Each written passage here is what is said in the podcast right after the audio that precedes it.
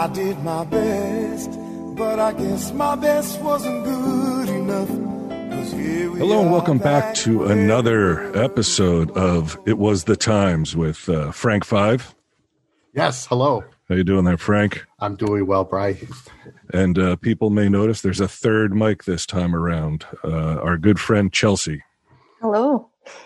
13%er who knows a lot about horror, and we're talking horror today. So, or is it horror?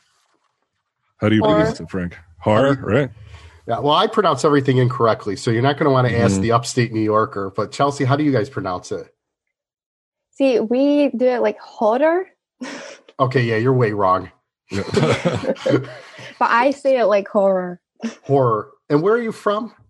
I'm from Glasgow in Scotland. So that's why my voice sounds like this. Okay.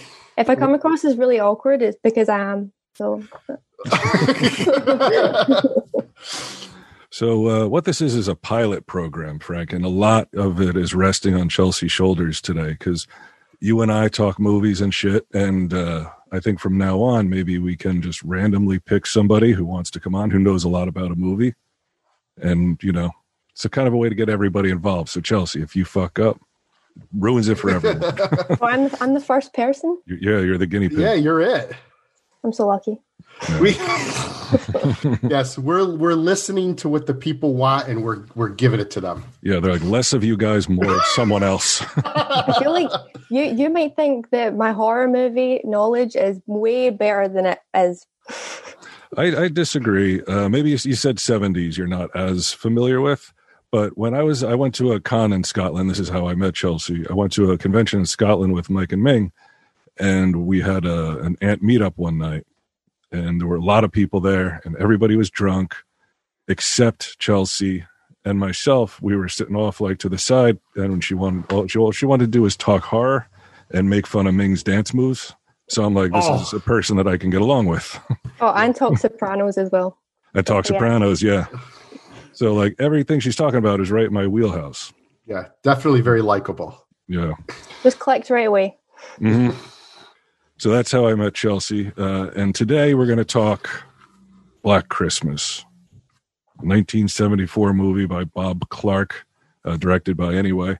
But this is the third Bob Clark movie we've done, Frank. It is. And, you know, it's kind of weird because Bob Clark, he seems like he's probably an off kind of guy.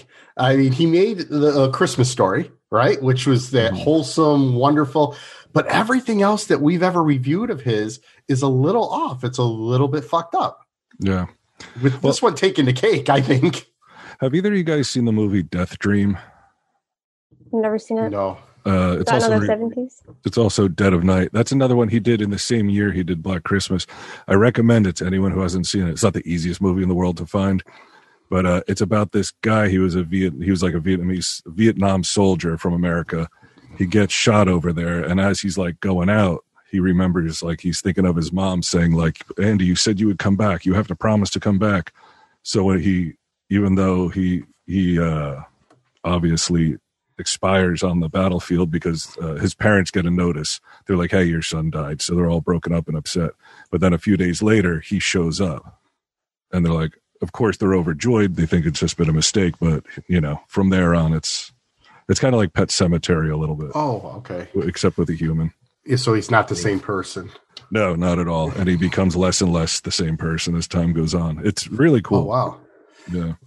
Definitely something to check out.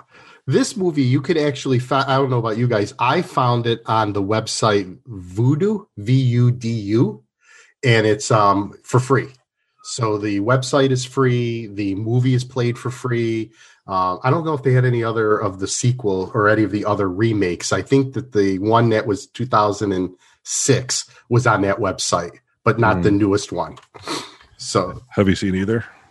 No. And because when I was doing the research for this, they just got such poor reviews. And the last one, that's all I kept reading about was that it was all girl power, politically correct, kind of, you know, and I don't know how you even do that with this movie.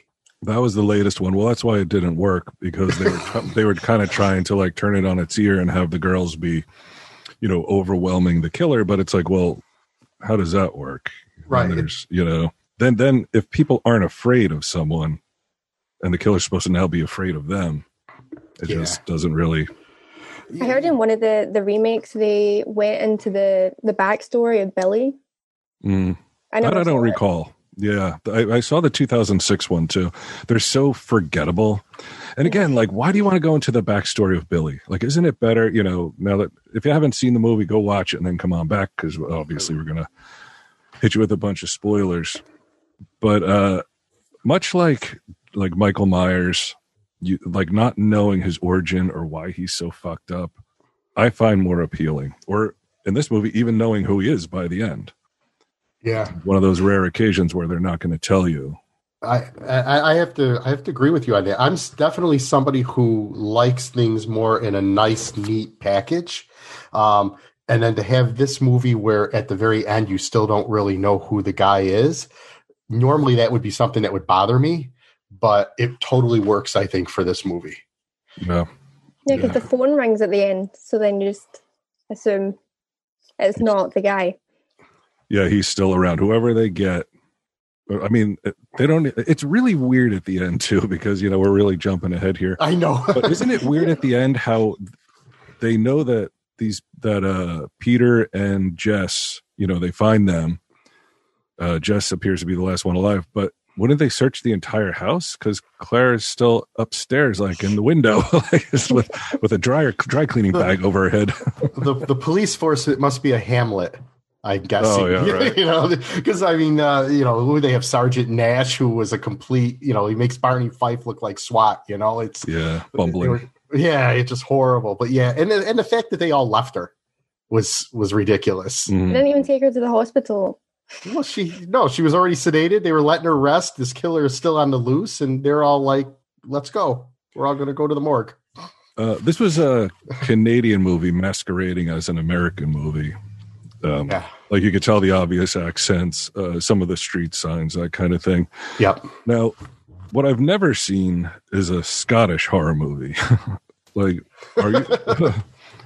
There is one. It's a werewolf movie, and oh my god, the name! I think it's Dog Soldiers, actually. Oh and yeah, I've seen that. I think it's really good. It's great, actually. Mm-hmm. Dog Soldiers. That's the only one that I can think of. Or maybe there's just one Scottish guy in it, so maybe it's not even a Scottish. It's not even Scottish. You guys will claim it, though. That's what they claimed it. Like, what else is Scottish? What is Scotland known for? Or Scottish people known for? Loch Ness Monster? The Loch Ness Monster. Or bad food. Bad food. Yeah, that was a big deterrent to ever go back to Scotland. Was their food is? I mean, I found it to be very, like, I felt like Walt Flanagan, how Walt Flanagan feels in America, I felt like that in Scotland. Like, I see how the way that Walt is with food, that's the way that I am. Like, I'm so picky. I'll just pick a food and then I'll go with it for like the next 5 years. So imagine it living here and being like Walt. But what is it? What are you guys like known for? What do you eat? Like haggis. I was gonna. That's that. That was the only thing that was gonna come to my mind. Isn't it something like that you cook in a cow's stomach? It's the lining of a sheep's stomach, I think. But then somebody said to me yesterday that it wasn't even meat, and I was like, "What? News to me." But that's what your guys are known for. Yeah, blood sausage haggis. Too, right? Blood sausage. Do you guys eat square sausage? I think you said when you were on the panel. At the Comic-Con, you were served a potato scone, and you're just so confused because you're like, "This isn't a scone." I can't remember what they handed me, but I'm like, "This isn't what I get at Starbucks. This is something different." Yeah, Edinburgh is different. Edinburgh is like a different breed. Yeah, it's different than other cities. It sounds wonderful. It actually was it was really cool. Like Ming and I went. I spent a lot of time with Ming looking at castles and old type stuff. I went to a museum of a medical torture museum and shit. It was it's a very cool place. I mean, I'm sure you don't think so because you've lived there your whole life. But like visiting there, I thought was interesting. People from Glasgow tend to have something against people from Edinburgh for some reason. I can't explain it, but I get it. Like, you have something against them, you just don't know why. The next time that you come here, come to Glasgow. All right. It's much different. That's where all the cool people are. Yeah. All right. The best people. Nice. So this movie, Black Christmas, basically it opens on a sorority house, and there's a bunch of girls living there, and it's they're about to leave for Christmas break, I believe, right? Yeah. And one thing we've taken some hits on, Frank, is some people don't like that we recap the entire movie. Okay. So we'll skip around. We'll recap some of the movie. Yeah, just some of it. Yeah. How do you guys pick which parts you're gonna talk about? I don't know. That's why you're here. Yeah, you pick all the interesting. No pressure. So normally, we talk a little bit about the background of the movie, how much it cost to make and when it was released and, any little interesting facts and stuff. And then, basic plot. And then I kind of what I have is just what happened throughout the movie, just some talking points. So I did a lot less than we normally would. I only have 4 pages this time, so it shouldn't be as bad. Yeah. So basically these girls are about to, they're about to go home, most of them. They're getting crank calls. This is one of those people are calling saying it's said in a note that I read that the girls are reacting to stuff that's very tame.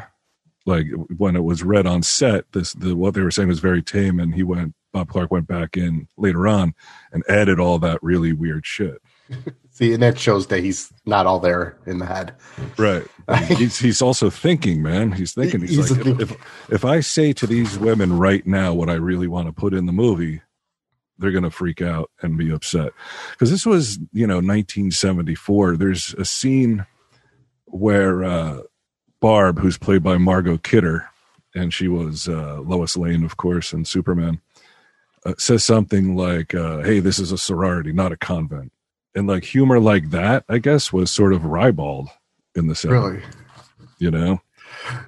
One thing I wanted to ask was, Chelsea, how old are you? I'm 21. I'm 22 next month, if that makes any difference.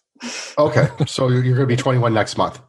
I'll be 22 next month. So, Bry, you and I will remember what it was like to actually have a landline and a house phone. Oh, I remember a rotary phone. I'd say, yeah. So, the phone ringing or getting a crank call, that's not something that even happens nowadays because of everybody with their cell phones. I remember, our phones ringing late at night and how you did get that feeling of nervousness. Because you're like, this is bad news. Always. Nobody calls this late unless it's bad news. Yeah. And have you ever had a landline? Me? No, I know you have. Yeah, Chelsea. I still do. I've still got one. You have one? Really? Yeah. Let's see it. It's probably rotary. Do you have a rotary phone? No, it's just a normal landline. And why do you have that? So few. I don't have a landline. I'm an old man.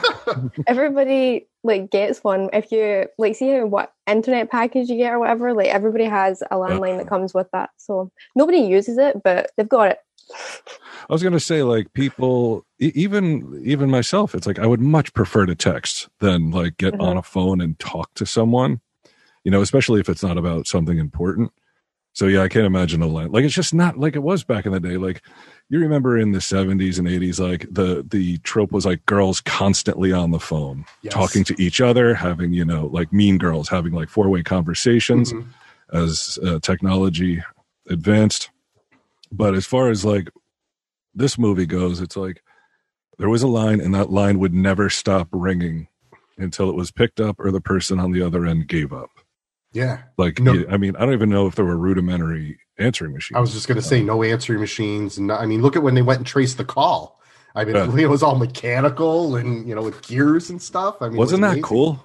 It was really cool. It makes you wonder, how did they actually trace it? Did this guy have to see what spool or whatever was moving and then run to it and then try and figure it out that way? It was incredible.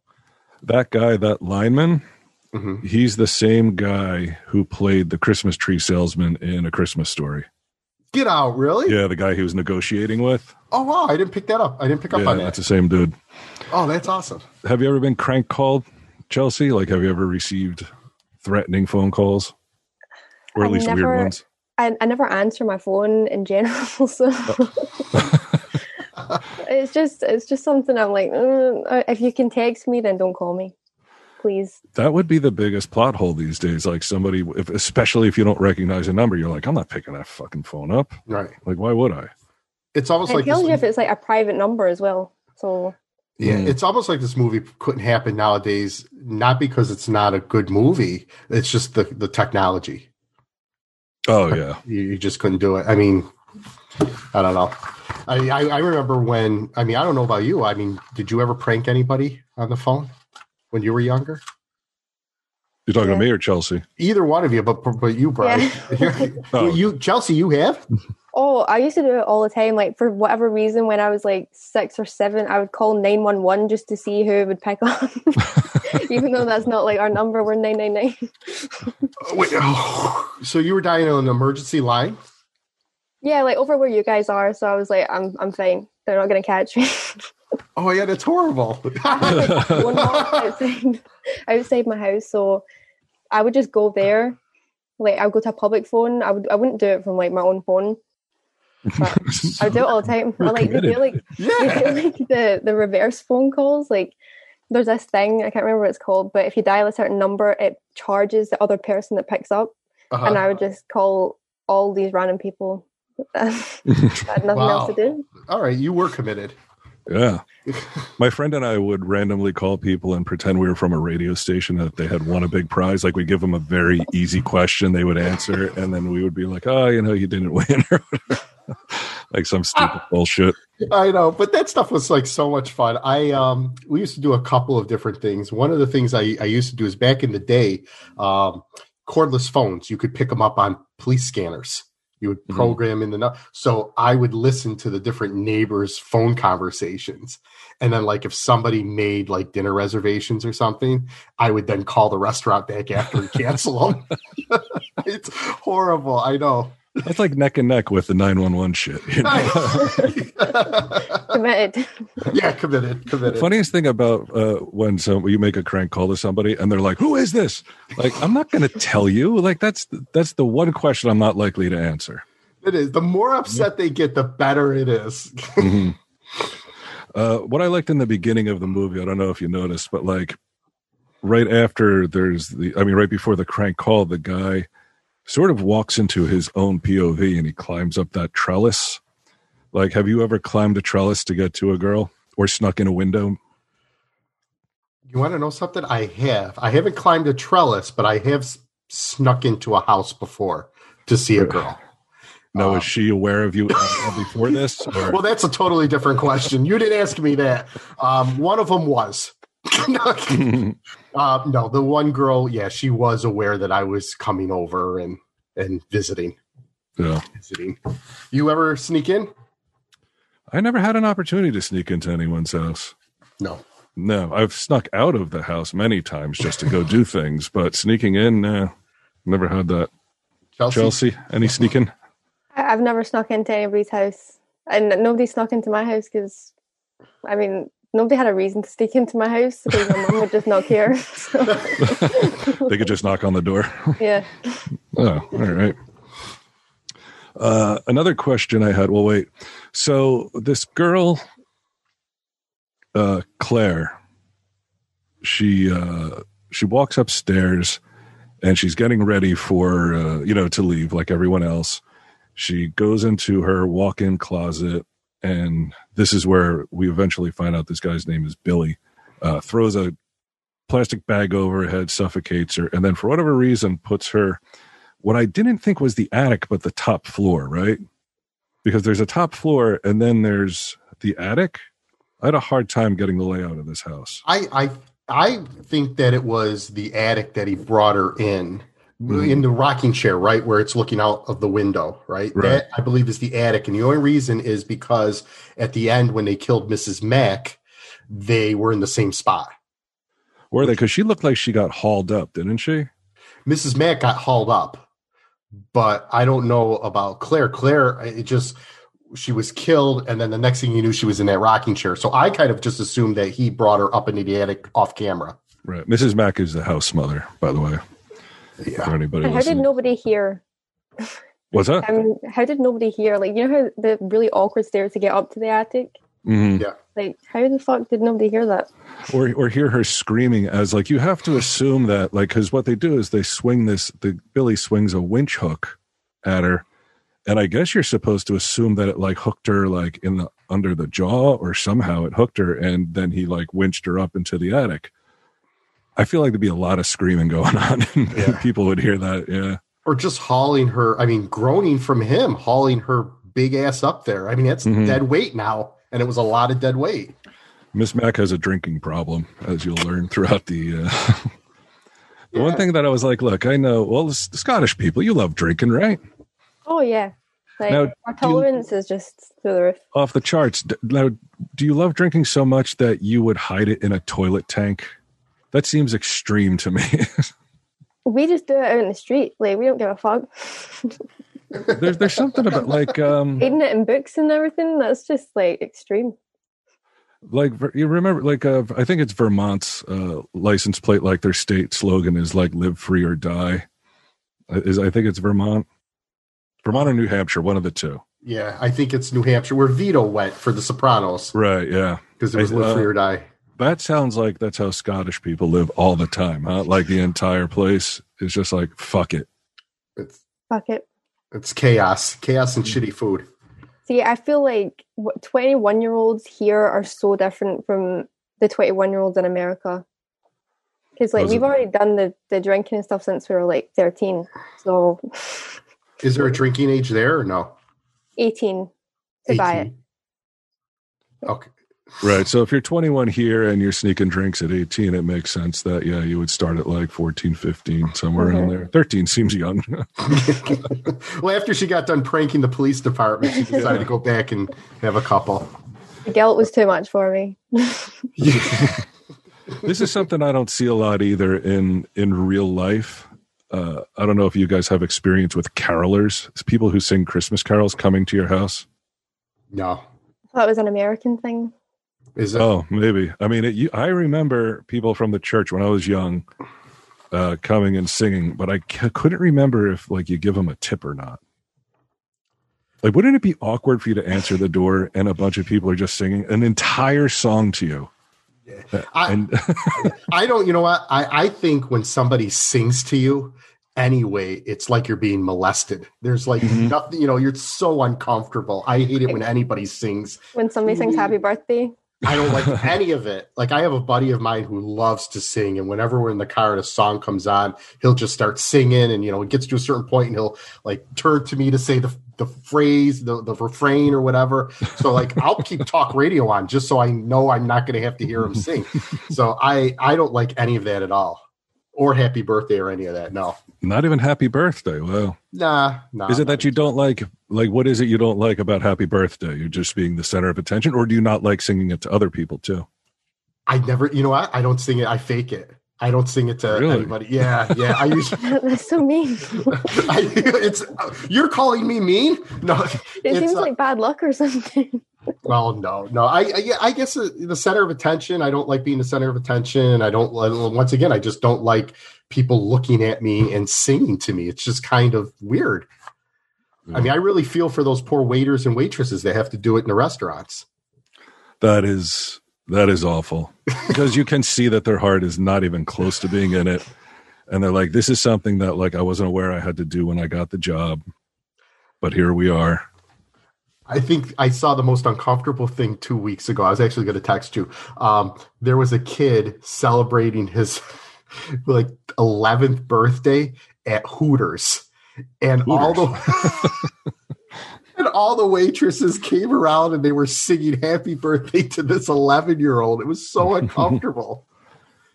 What now? Would you take happy birthday from a bunch of Hooters waitresses? Yeah, I'd be able. Would you suffer through it? I'd suffer through it. I'd push through. Yeah, I thought so. So Jess goes to the conservatory, tells Peter she's pregnant, and she doesn't want to have it. Now, this is a big moment because I didn't particularly care for Jess's character. Me neither. Up to that point. Now, what she does is she goes to this, her boyfriend Peter works at a is a student at a conservatory. He's a piano player.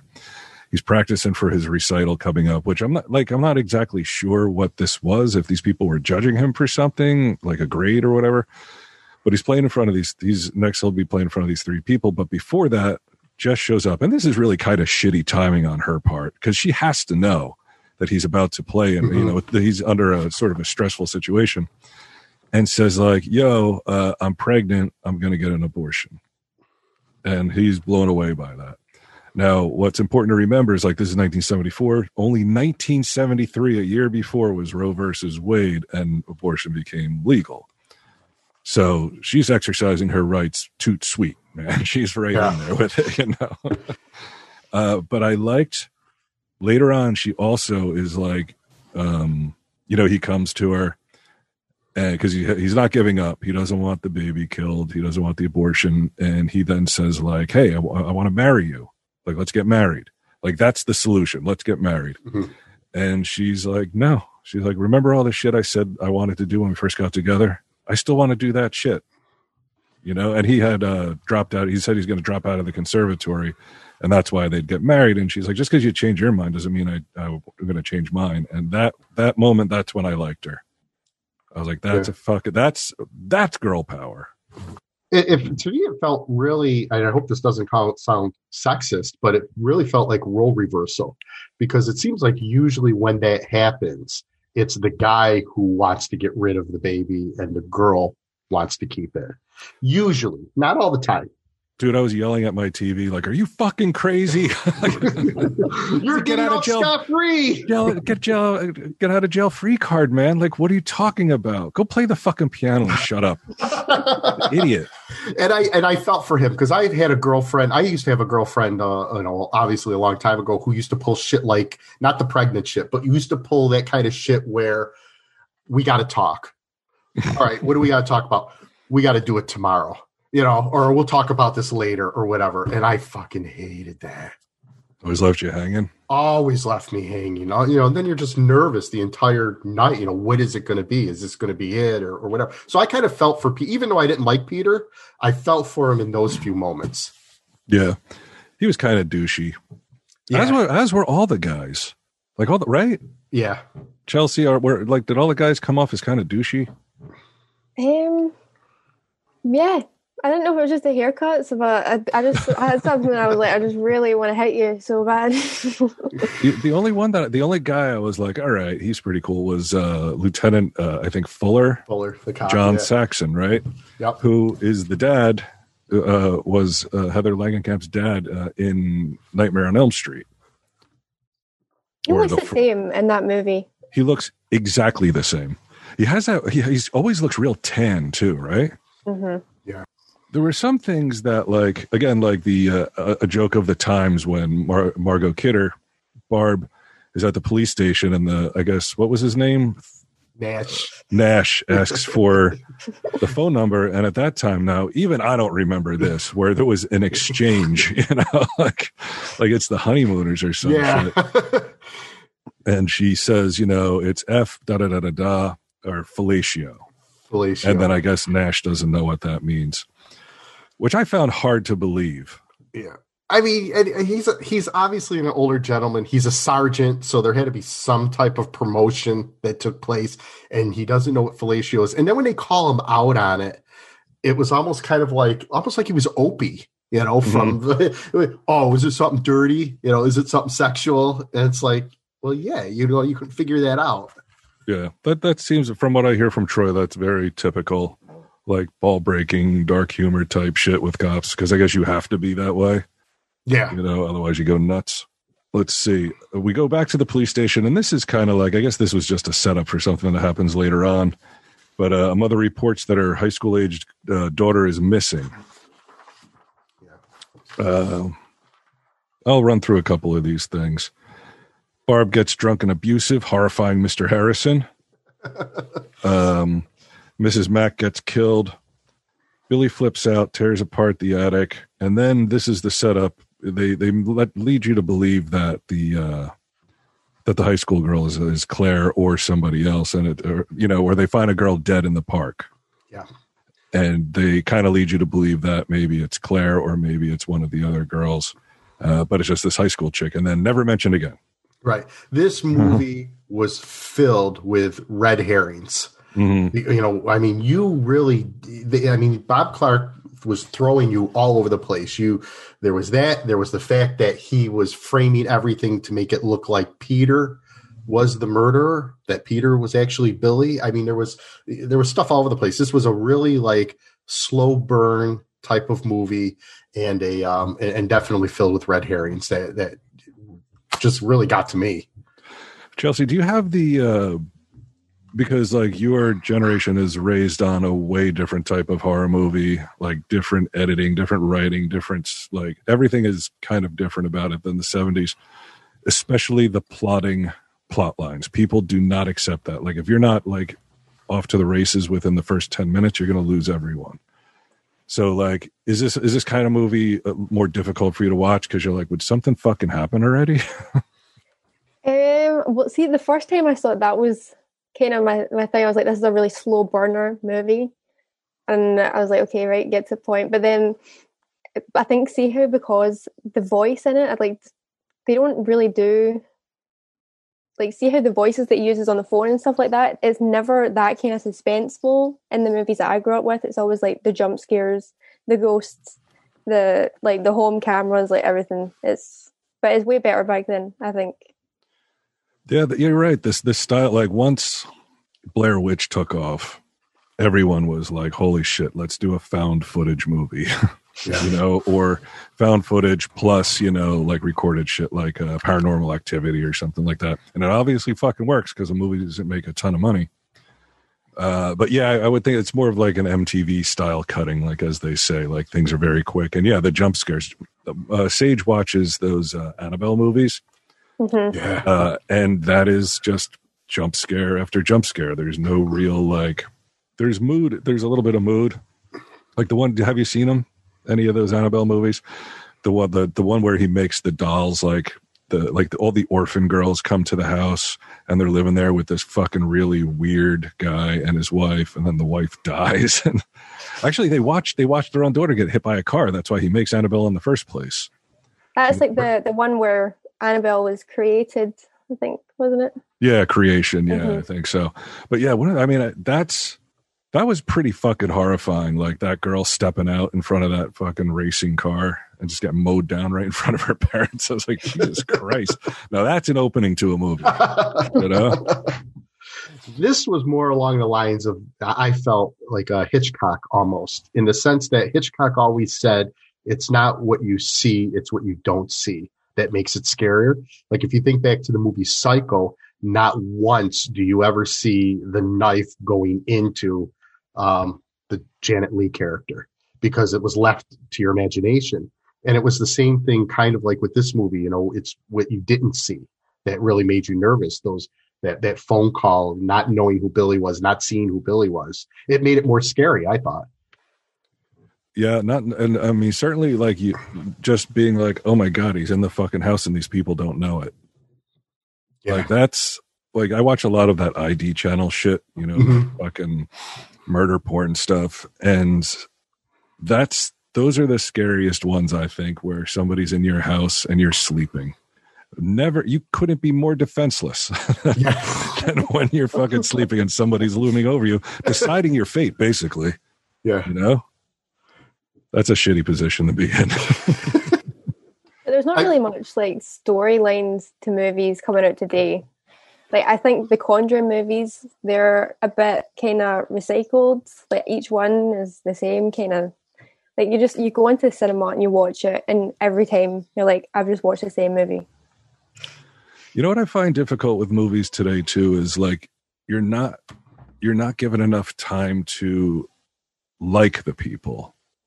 You know, it's like if like a modern day horror movie, if somebody's getting killed, you're like, I don't care because I've only known them for 5 minutes.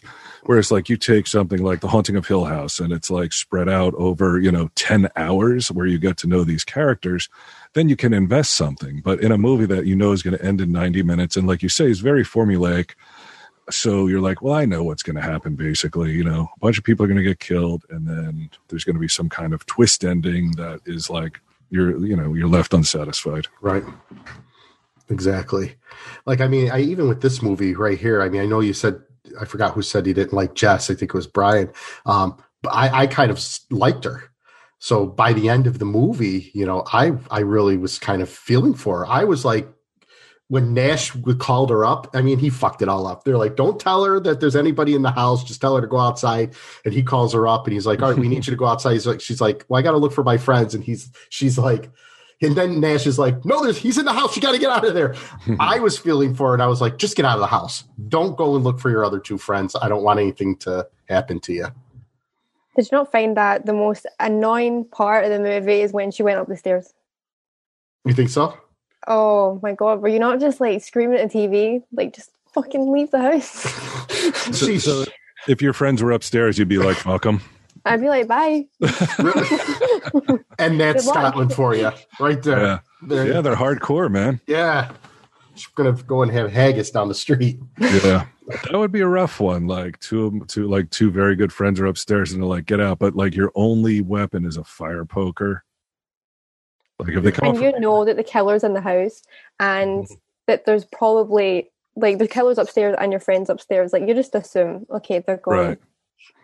Yeah. There's going to be an ID channel show about them pretty soon. You're right.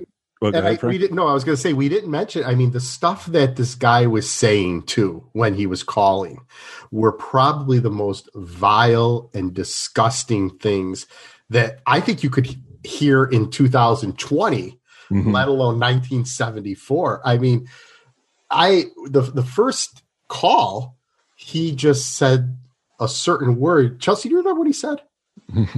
Oh, she has no problem saying it. She's from Scotland. Are you kidding me? Isn't it an international anthem, right? Yeah, they call each other that all the time.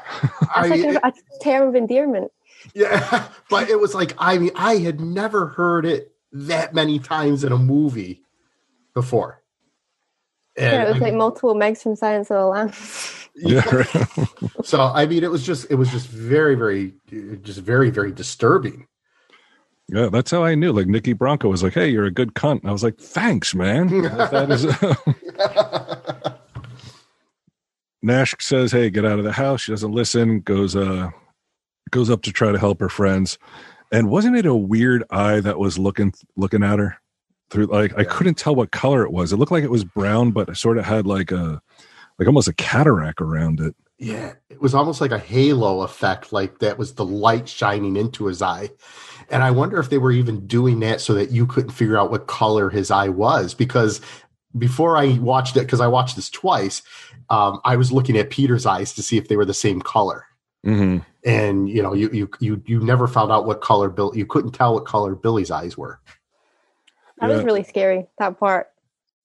I was just wondering, like, I don't know if you live alone, don't even say it, but if you were home alone and that's what you see, like you see a door cracked open and you just see that eyeball staring at you. I guess it would depend on where in the house you are as to what your move is.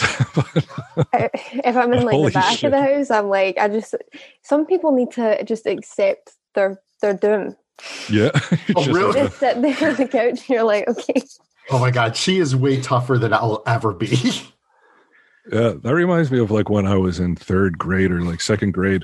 And I think I told this on the show one time that I thought in horror movies, people really died. Like, I think I remember you saying that. Yeah, and that's how. Like, I remember thinking, like, that's how I want to go when I die. I just want to be in a horror movie and get killed. That's how stupid I was. But I was accepting my fate, much like a Scottish person would, where it's just like, oh fuck. You don't even want to die like peacefully in your sleep. You're just like, I want to die in a horror movie. Die screaming, yeah. God, I would be screaming and running out of the house, screaming like a little girl. Help, help, help. You know, I want to still live. You'd leave your friends behind? It depends who the friends were. Mm-hmm. It's that friend. It's that friend that always sings to you. Oh, he's gone. He's a goner. Billy's chasing Jess around, and I like that snatch of the hair. That looked very real when he like reached over the banister and just fucking grabs her hair and her fucking head jerks back like that. I thought that was well done. And he also uses like this technique where it's like he's constantly like going like this, so you can sort of see things at the top of the frame. You're like, oh man, I can see somebody's like legs. Who is it? Are we going to see them? Like he built a lot of suspense that way. I thought that was well done. Definitely the like you could have cut out the high school girl shit. Certain things you could have cut out, maybe brought it down by 5-6 minutes. Yeah, but I think the high school girl. I think that was maybe like because every time he makes a phone call, it's after he kills somebody. So I think that's like when the first phone call came that night. So that was like after he killed her. Oh, so you know what? I didn't even pick up on that. And did the phone did ring after the cop's throat was slashed too. I think the first phone call was it Barb's mum or something, and then the second one was the guy, but that was after he killed that high school girl. Mm-hmm. And then if you notice through the movie, every time there's a call, it's after he's killed somebody. I didn't notice that. See? I didn't know that either. Yeah. I didn't even doing the fucking heavy lifting here. Yeah. I didn't even pick up on that. He probably, this is how deranged I am. I didn't pick up that he was probably the one to kill the high school girl. I just figured they had two killers running around the area.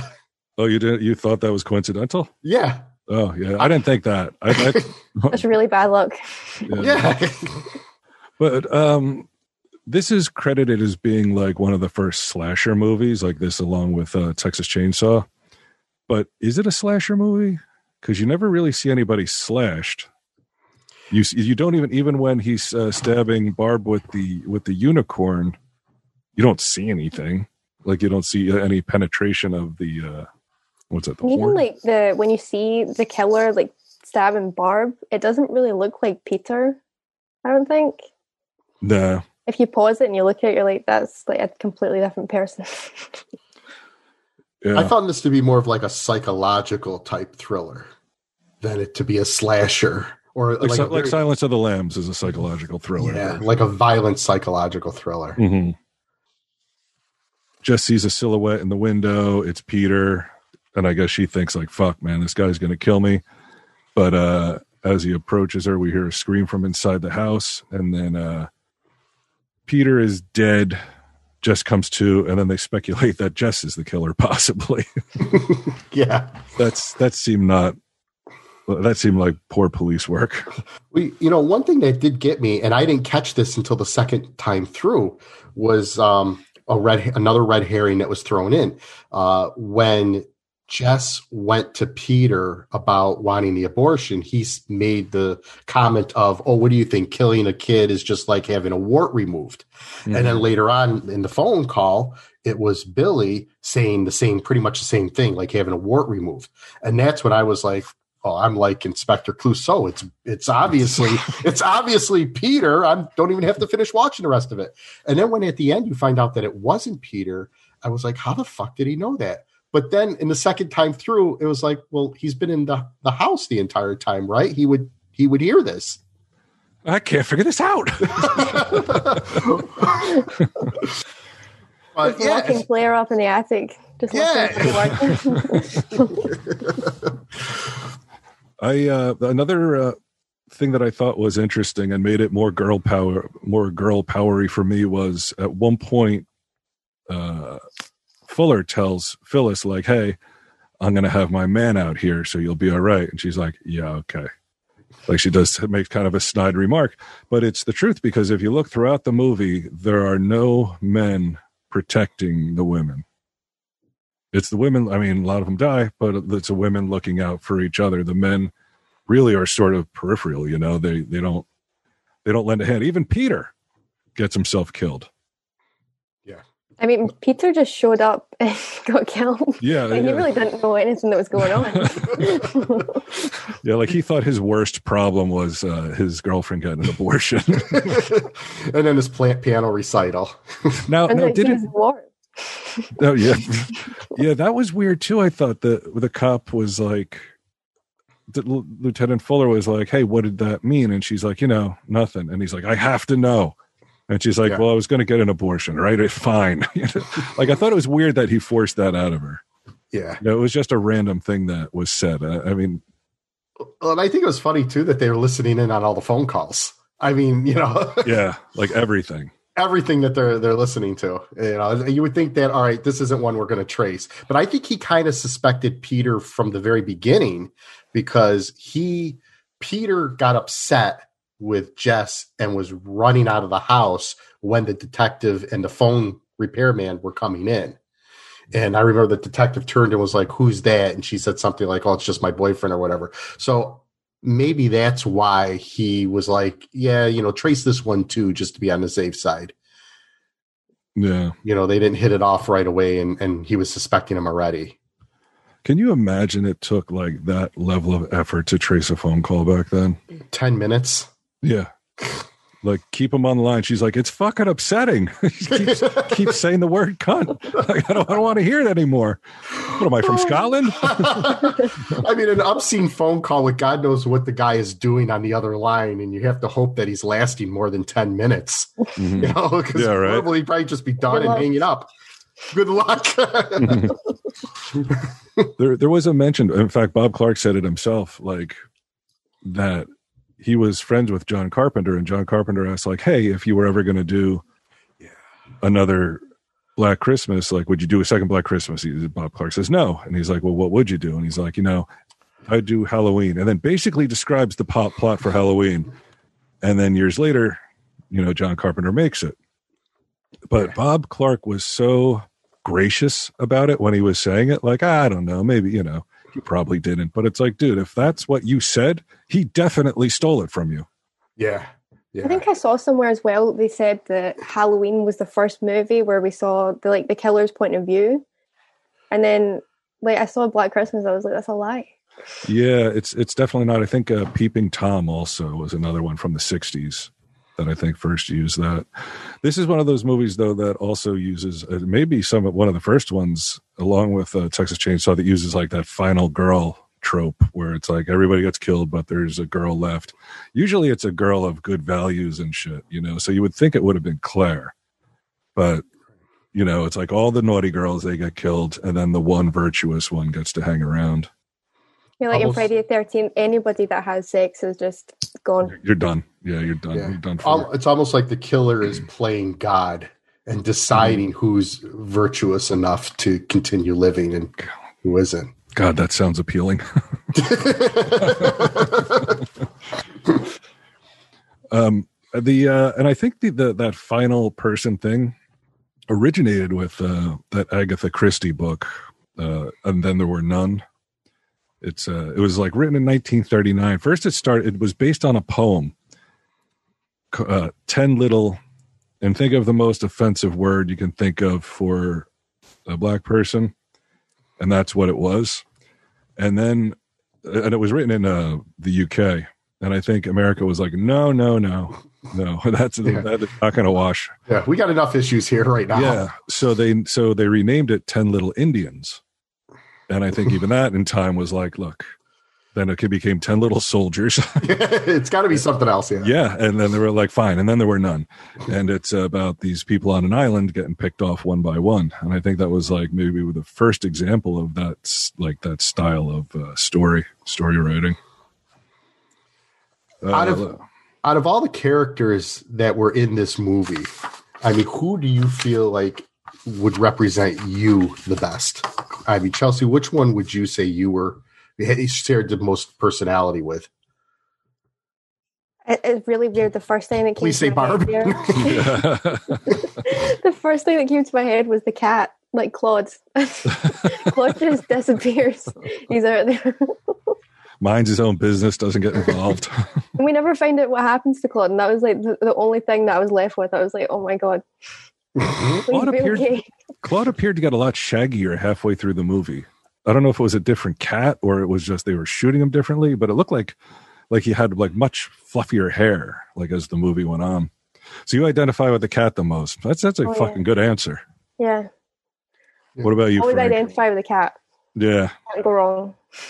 I feel like Billy would be like, nah, I'm not going to bother with a cat. He's about killing women.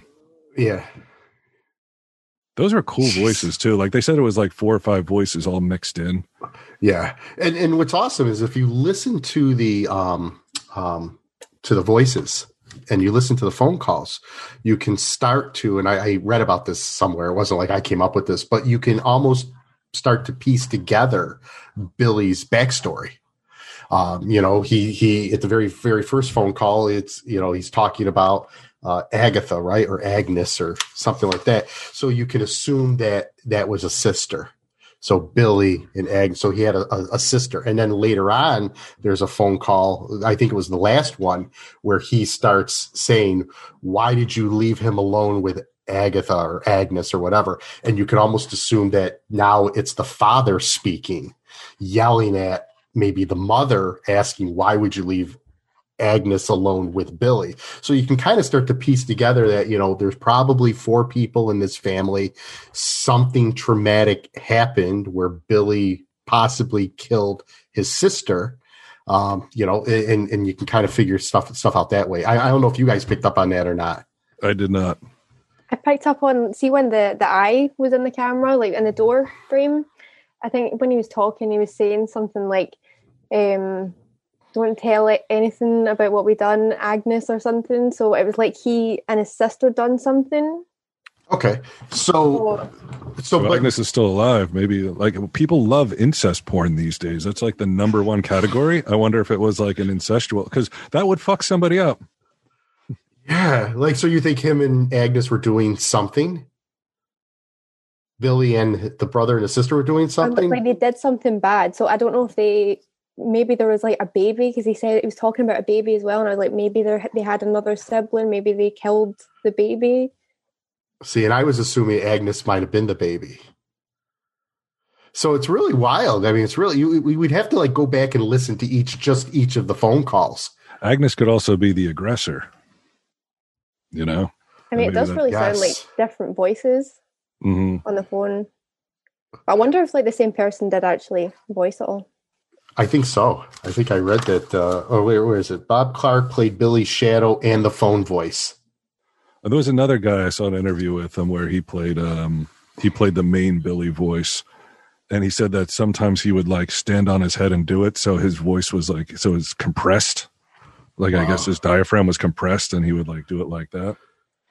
I can't imagine getting a phone call like that. I mean, like I said, I remember when we had those landlines and stuff. I mean, I remember getting, before Star 69 and you could get the call back and caller ID and all that, I remember getting, we would get prank phone calls or whatever, nothing as obscene as this.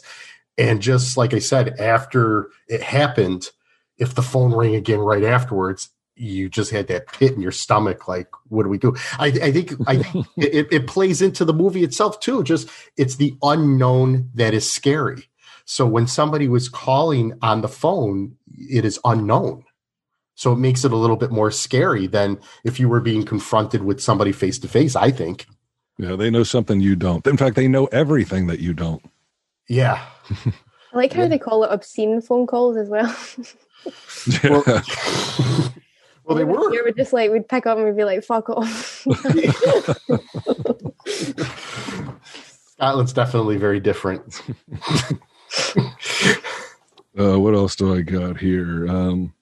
They changed the name, or they were going to try to change the name. First, it was Silent Night, Evil Night, because American distributor feared that the title Black Christmas might cause the film to be mistaken for a blaxploitation movie. However, the film didn't do well under the new title, and it's changed back to the original Black Christmas. Because that's when a lot of blaxploitation movies, I guess, were coming out. Like it had Shaft and Superfly and Black Caesar and all that stuff. Blackula and all that stuff. All of that, yeah. So it would stand to reason. And I guess they thought like blaxploitation movie is not going to play, in the sticks. It's going to play where, exploitation movies played. And Bob Clark definitely has something going on with like the college life. Sororities, fraternities, things like that. Because what else did he do that we did? Porky's? Porky's, yeah. Porky's was one. Was there another thing that we did with him, or just? We did A Christmas Story with him. Christmas Story. Porky's, yeah. Those were the other two. I've never seen A Christmas Story. No? You haven't? I know it's like one of the main Christmas movies, but... You should check it out. Yeah. You guys have Christmas there, right? No, we just kind of like, we chop trees down for no reason. So what else do we have to say about Black Christmas? So that's all I have, I think. Yeah. I mean, like we talked about the remakes. It was made on a budget of $620,000, 1974. Grossed $4 million. You know, it was this wasn't the first movie Margot Kidder was in, was it? No, I think she was in other stuff, but this is what like kickstarted her. Kickstarted her. How much did it cost? You say $620,000, 1974 money. Yeah, let me check that. I love doing these conversions. I thought she was fantastic. And I mean, this is how in the dark I was. I knew she had died. I knew Margot Kidder had passed away, but I didn't know how. And when I was doing the research and I looked to see how it was very sad, you know, that they ruled it as suicide. Yeah, they had found her in some bushes or something prior to that. She was like going crazy. Yeah. Yeah. Alcohol and drugs, overdose by suicide by overdose. So she was Barb. You know, what year did she die? It was pretty recently, right? Within the past few years. Yeah, I think like, was it? Not 2016. Does that sound right? That's sticking in my head for some reason. Yeah, it may be. Yeah. But I mean, I remember seeing her in Superman. She was, you know, and she was fantastic in this. I thought everybody kind of played a pretty good role. Yeah. So how much was it? Oh, it turned out to be about $3.3 million. Oh, wow. So it was an expensive movie back then. I guess so. Well, the Canadian, at the time, that they had just started that Canadian, like, that Canadian program where they would subsidize film and shit like that. That's why you see so many 80s crummy Canadian movies coming out, specifically horror, because they had this subsidy where they would pay a whole bunch of the budget for, in order to, I guess, stimulate the film industry. Now, how did you guys feel about Mrs. Mack as a character? Do you think she was not necessary? She was absolutely necessary. You think she was? Yeah, you needed somebody to lighten it up. Her alcoholism did it. What's that? He brought the humor, I think. Yeah, you needed. I mean, they did use the joke several times. I think 3 to 4 times that she's secretly drinking, and then at one point she starts cursing people out and shit. You know, yeah, she was like, "Claude, you little prick." Yeah. I will say I laughed at one point because she. Everybody was getting killed, and then one girl was missing, and she was just singing and dancing as she was packing up her clothes to go visit her sister. That is odd, yeah. That is an odd reaction. And when she was covering up the stuff in, was it Claire's room? Because it was like all sex shit. Oh, yeah, she had, yeah, when her dad came in, because he's all prim and proper. Yeah, there's like a poster of like some guy on top of a lady naked, and she just like holds her hand up against the poster, and I mean, these girls are like 21, 22 years old, you know, but I guess, again, different time. Hey, it was the times. It was the times. So, yeah, so I mean, that's all I pretty much got. I'm trying to think. There's nothing else that I have that we didn't already talk about. Overall, what do you give it? 1 to 5, Frank. I got to be honest with you. If it wasn't for you, I would never have made it 5 minutes into this movie. But because you said it was good and we were doing this, I watched it and I was glad that I did because I ended up liking it. I really did. If the first time through, I didn't like it that much. The second time through, I did. So I'm going to give it probably a 4. Yeah. How about you, Chelsea? I'll give it a 4 as well. Because I think the first time I saw it, I did think it was a bit slow. But then once you get to the ending and the little twist in it, so I was like, yeah, I could watch it again. Yeah, I'd agree. I'd give it a 4 as well, simply for the this stuff that could come out that would help it along a little bit to make it a little bit faster. But as far as like the script and the photography and shit, I loved it. I think it really captures the era of horror movies at that time. You know, because you had like The Exorcist, you had this, he did Children Shouldn't Play with Dead Things, you had By this point, I think Bay of Blood had come out.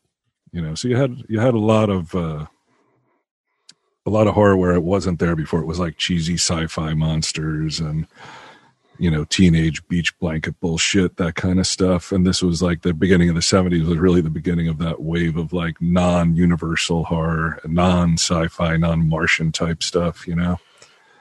So, and I think this, what happened with the main gist of this movie, the fact that the villain was in the house plays on a fear all of us would have. I mean, the movie was based on a story, and then it was based off of an urban legend called The Babysitter and the Man Upstairs. It was also based off of some murders that happened in Montreal that I had read about that took place, I think it was like in the 60s or 70s. But, you know, I can tell you that, you know, where I live, we have a sliding glass door in our bedroom, my wife and I, and there'll be times in the summer where we'll keep the door open, but I will not keep it open and fall asleep because I would, you know, that's all I need is somebody to walk into the bedroom and kill me, you know? But I mean, it's a true fear of just having somebody come into your house. But there was a time when people didn't lock their doors. Where, in Scotland? Well, I've watched stuff from like America, and they're like, yeah, there's a time when we didn't like lock any doors, and then serial killers came about. Yeah, I never understood that. It's like, oh, you know, it was the kind of place where you could leave your doors unlocked. Why the fuck would you? You have a lock. Why would you just not lock it? Like, what? Like, yeah. Is that just like something mentally where people can look at it and be like, I know that I'm safe. Like you want that feeling of like, I live in a place where I know I don't have to worry about crime.